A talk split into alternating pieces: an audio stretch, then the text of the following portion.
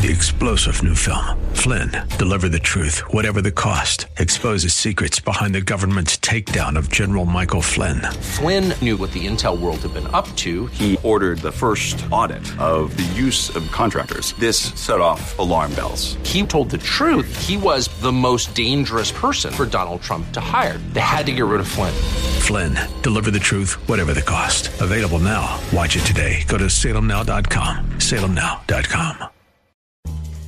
Thanks for listening to the Town Hall Review with Hugh Hewitt podcast, bringing to you the best voices on the stories and issues that matter. Helping make it all possible is the generous partnership with the Pepperdine Graduate School of Public Policy. Here's another piece I'll trust you enjoy.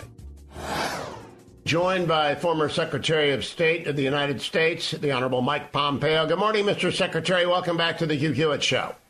Good morning, Hugh. It is great to be back with you. Thank you for joining me. Just to set the stage for those who have not heard anything and been in a cave for a day, on Wednesday, President Biden, at an infamous now press conference, said two things I'd like you to comment on. First, cut number 42.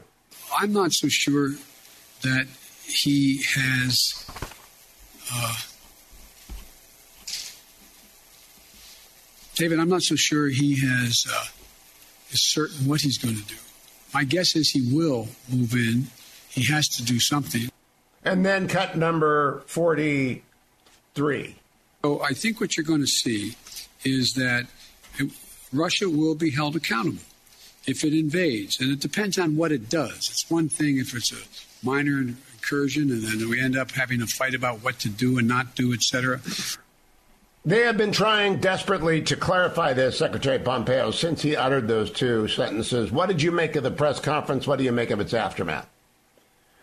Well, Hugh, more importantly than what I think, I think uh, President Zelensky spoke to this very directly. There are no minor nations. There are no minor incursions. Uh, to have said that, to have said that out loud, whether there were discussions in the background, probably with the Germans, about how we were going to respond given the nature of what Vladimir Putin might do.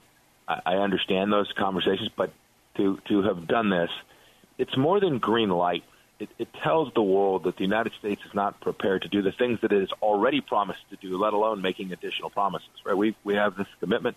We've told the Ukrainians we'll do the things we can to do to defend them, and to say, well, there there are minor incursions, and we may not be able to get this done, is truly concerning. Uh, Vladimir Putin, I think, knew this already. In some sense, he wasn't enlightening Putin. I think he knew that President Biden has demonstrated his unwillingness to defend the things that the Trump administration did, and we've lost the deterrence model that we had for four years.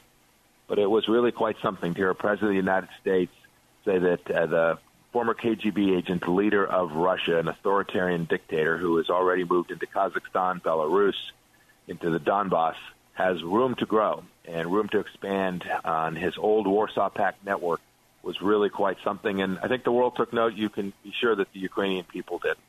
Now, Mr. Secretary, I, this is your world from the CIA and the State Department and not the world of me or my listeners.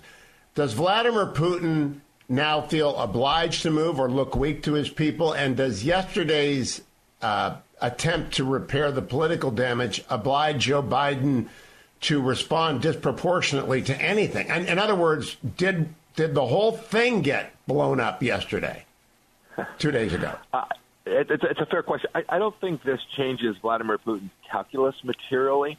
Uh, I think it, it reaffirms what he already knew, but he, his risk benefit analysis probably didn't change much. I think he had a good handle on the fact that uh, his movement uh, will have a relatively safe space and is unlikely to meet steel until he's accomplished at least some, if not all, of the things he wants. Whether that's through rolling tanks and a motorized rifle division into Ukraine, if, if you think about the geography, you right? His it's likely that what he would try to do is capture Odessa, right? He would move to the west to try to cut off Ukraine, to cut it off from uh, having access to ports and waterways. It's thinkable that you could uh, see the, the troops that he's moved into Belarus. It's not far to Kaliningrad. For those listening, it's a, an old Soviet vestige of a deal that was cut before uh, that sits astride uh, Europe. It's not far from western Belarus to, to make this trip along the Lithuanian border to get there. I think that's probably a bridge too far. But to hear President Biden say this is greenlit and he now must do this, I think misses the point. Putin's going to do what makes sense for Vladimir Putin and his oligarchs, and he now believes he can do it against the United States. It's not prepared to do the simple things of supporting our European allies in the region and providing the defensive weapon systems that the Ukrainians need will ultimately need to carry this fight. Uh, Mr. Secretary, I was on after the press conference with Bret Baier on Special Report, and I tried to, to indicate it's a major deal. I brought up Dean Acheson's January 1950 press club speech, which apparently green lighted in the eyes of many North Korea's invasion of South Korea. Ambassador O'Brien on the show yesterday compared it to the July 25th meeting between Saddam Hussein and Ambassador April Gillespie. What, yeah. what do you think it is? Yeah, it, you can't clean this up, Hugh. Uh, I saw this in my four years as Secretary of State. Presidents speak, their words are understood. When his team goes out afterwards says, no, that's not what he means, they go back and watch the tape. We know precisely what President Biden was thinking and talking about there, and so does the entire world. It certainly has ramifications for the Ukrainian people, for the region, for our friends in Eastern Europe, Poland, and in the Baltics. But I think the whole world saw a president go on and said, look, there are things you can get away with now that you couldn't get away with a few years ago and this portends real risk for the United States and our interests around the world as a result of this. You, you, you can't clean it up, Hugh. No, no chief of staff, no White House spokesperson, no uh, uh, off the record deputy national security advisor can fix what the president of the United States told the world that day. Now, in minor incursion, in Putin's mind, do you think that would include Lithuania or the disputed portion? They're not in dispute, but Putin attempts to dispute uh, uh, portions of the Baltic uh, borders. Do you think minor incursion encourages him to look there? I don't think Vladimir Putin thinks in terms of minor or major incursion. I think he sees it that way. He sees the dissolution of the Soviet Union as the greatest calamity of last century, and he's aiming to fix it. And if he has to do so piecemeal and chunk by chunk, this will be his plan. And so it was Crimea uh, six years ago, and I think his efforts in the Donbass over the last years are continuing to lay the base. You see the troop movements, you see equipment moving in the equipment moving in as well to uh, Belarus and into Western Russia. This portends uh, Vladimir Putin, who has made a decision that he's going to push just as far as he can until he meets resistance. Uh, he doesn't say, I'm going to do a major incursion or a minor incursion. He says, I'm going to go achieve the imperialistic agenda that I have for my country. Now we have to think about the Chinese Communist Party as well, Mr. Secretary, about Taiwan, about the Senkaku Islands, about islands off the Philippines that are part of the Philippines. Did that statement register in Beijing? This was my point about others around the world hearing this as well. Certainly, the Chinese Communist Party would observe that. Uh, wouldn't surprise me at all if Chairman Kim observed that too and might decide to do what uh, they alluded to yesterday: go back to begin to test nuclear weapons. Again, a very dangerous thing to the United States of America. certainly, every authoritarian regime, whether it's the Ayatollah who is still sitting with our team in Vienna, in spite of the fact he's now fired rockets uh, at places that many Americans are in Abu Dhabi, ballistic missiles into our friend and ally, uh, the United Arab Emirates. Now, these um, these authoritarian thugs understand one thing: they understand power. Deterrence can only be achieved through strength. And when you see a president say this is a minor incursion, and gosh, we know we know he has to do something now to save face, suggesting somehow that the United States would permit this in order to allow Vladimir Putin to save face. Right? This is it, it, the, the implication was, Hugh, that this was inevitable right? That Vladimir Putin had to do this, and gosh darn it, who are we to stop him from this inevitability? Uh, this, uh, is, uh, this is not the kind of talk United States presidents engage in when deterrence is the objective.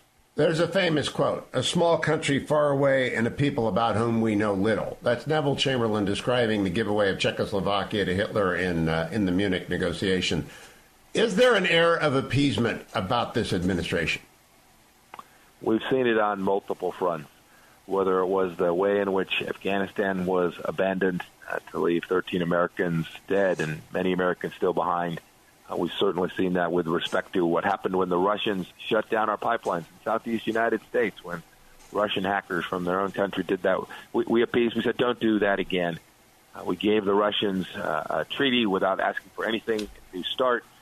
We allowed them to build out, without being sanctioned, the Nord Stream 2 pipeline, gaining power over Germany, which in the end is the mission statement for Vladimir Putin. He, he will try to strike the fear of God in Germany so that Germany will muck up a NATO response to his efforts in Ukraine. Uh, yes, I think it's a- absolutely the case that you can feel an administration not prepared to do the things one needs to do to uh, deter, and that is the inverse of appeasement. At the conclusion of the presser, a, a frazzled and dismayed president who was quite clearly desperate to turn around the conversation, said this cut number 40 five, please. Wonder what would be the Republican platform right now? What do you think? What do you think their position on taxes are? What do you think their position on on human rights? I dropped my pen right there, Mr. Secretary. and I know at cavpac.com you talk about human rights. What was your position on human rights? Certainly it wasn't giving away Ukraine or going to the Chinese Olympic genocide games. We defended the uh, Orthodox Church in Ukraine. We defended uh, the Patriarchate in Turkey. We declared the Chinese Communist Party's efforts to co-opt the Catholic Church and conduct genocide in this country. We were we were proud that we worked on defending the rights of every individual around the world. It doesn't mean putting thousands of soldiers in lots of places, Hugh. It means establishing a benchmark for what America will do to protect not only those people, but the United States itself.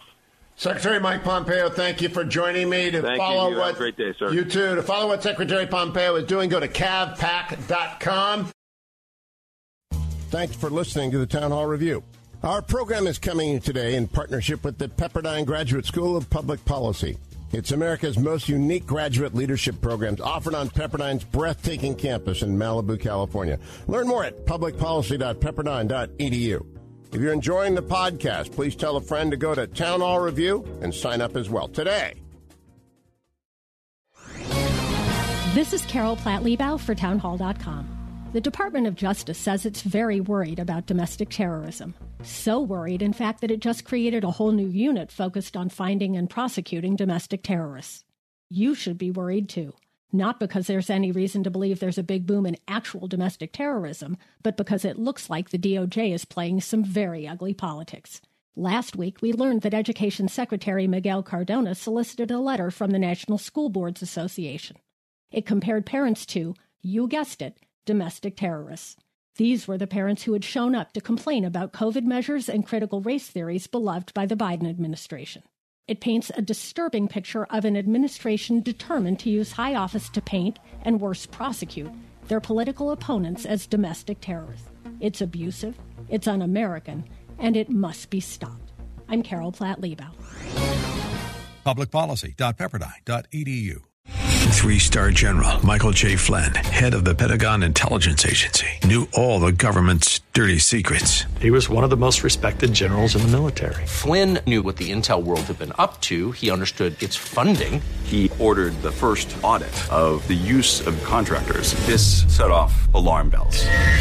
The explosive new documentary, Flynn, Deliver the Truth, Whatever the Cost, and covers the facts behind this scandal. Flynn told the truth. He was the most dangerous person for Donald Trump to hire. I find out the worst enemy that I'm going to face in my life is right here in America. They took my assessment and they wanted me to change it. And I was like, I'm not changing it. They had to get rid of Flynn with in depth interviews, archival footage, and never before seen personal records of the man behind the headlines. I just felt like I was drowning. Flynn, deliver the truth, whatever the cost. Available now. Watch it today. Go to salemnow.com. Salemnow.com.